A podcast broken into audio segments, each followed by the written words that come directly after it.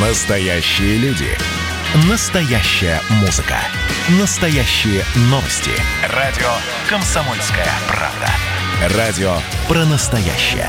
97,2 FM. эм. Был бы повод.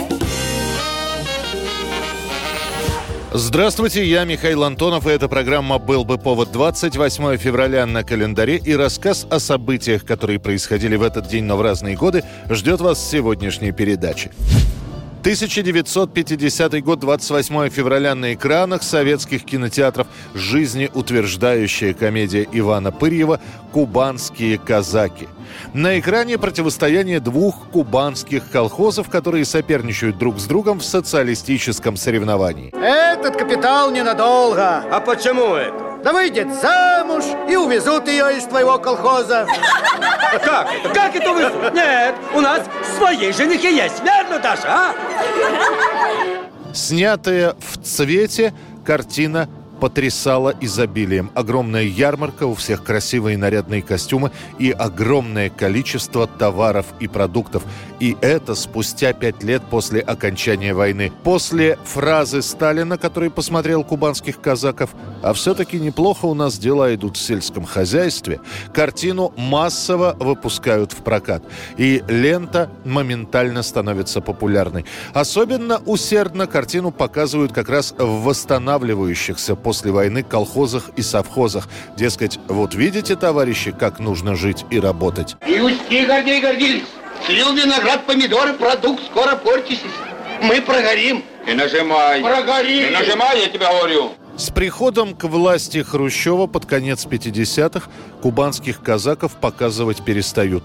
Лакировка действительности, экранный балаган, пир во время чумы. Примерно так называют ленту Пырьева, намекая на то, что все, что показано на экране, никакого отношения к реально происходящему в колхозах не имеет. Картину кладут на полку. Правда, это решение никак не отразится на песнях из фильма, которые продолжат исполнять по радио и с эстрады. Зачем,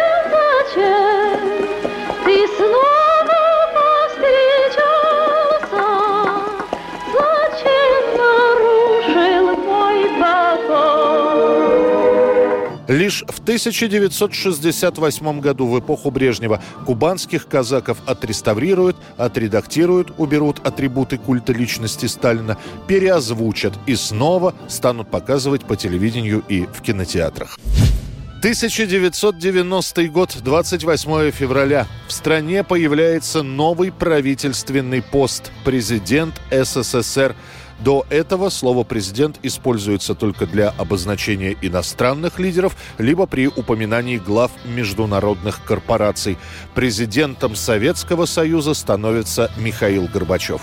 Выражаю глубокую признательность за доверие, которое вы оказали мне, избрав первым президентом Союза Советских Социалистических Республик.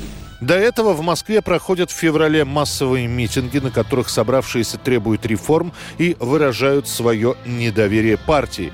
Как считают историки, Горбачев, который занимал должность генсека и председателя Верховного Совета, решает перестраховаться. Чувствуя недоверие к Политбюро, в частности, и к коммунистической партии в целом, требуется новая должность, которая, с одной бы стороны, получала все рычаги управления страной, с другой не вызывала бы ассоциаций с КПСС. Я думаю, ситуация будет так выглядеть, что где бы ни находился президент, в том числе и в отпуске, он будет продолжать осуществлять свое руководство. Но это значит, что часть конкретных дел, текущих дел, будет э, поручаться членам президентского совета. Правда, должность президента СССР просуществует чуть больше года, до декабря 1991 года, и исчезнет вместе с Союзом Советских Социалистических Республик.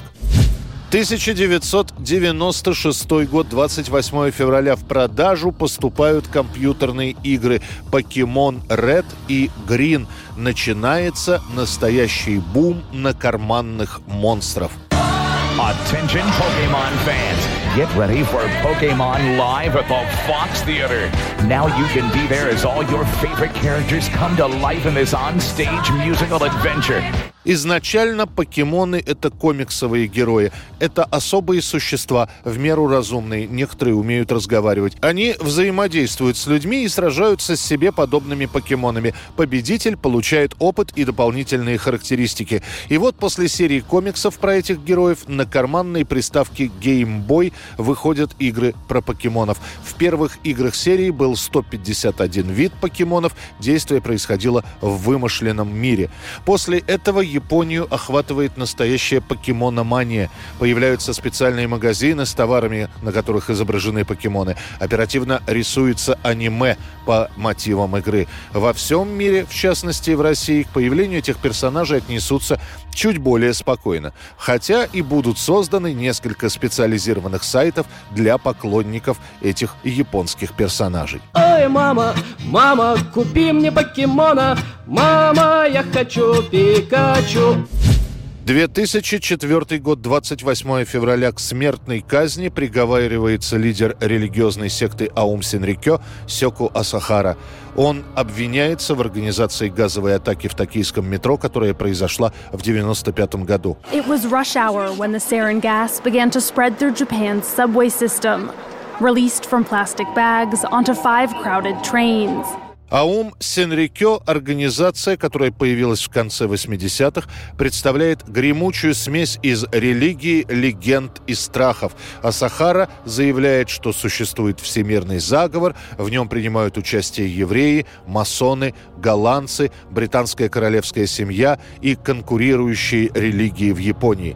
После всех таких громких заявлений полиция начинает проверку организации Асахары, тем более, что появляются факты, что Аум Сенрикё не брезгует убийствами. В итоге Асахара обиделся вообще на всех, на всю Японию и решает ей отомстить.